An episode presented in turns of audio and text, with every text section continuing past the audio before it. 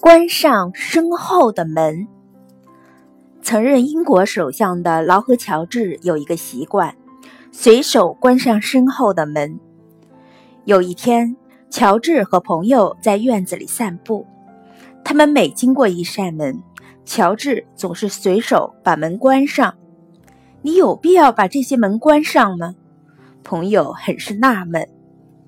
哦，当然有这个必要。乔治微笑着说：“我这一生都在关我身后的门，你知道这是必须做的事。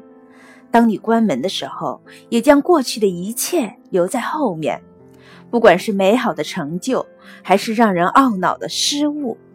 然后你又可以重新开始。”朋友听后陷入了沉思中。我这一生。都在关我身后的门，多么经典的一句话！漫步人生，我们难免会经历一些风吹雨打，心中多少要留下一些心痛的回忆。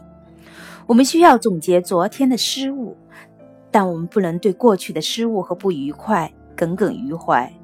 伤感也罢，悔恨也罢，都不能改变过去，不能使你更聪明、更聪明、更完美。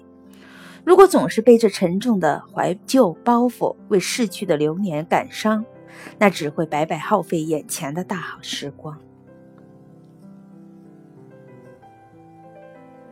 要想让自己成为一个开心快乐的人，就要记着随时将一些懊恼、忧虑、遗憾拒之门外，将以往的痛苦抛诸脑后，这样你才能充满希望的走向未来。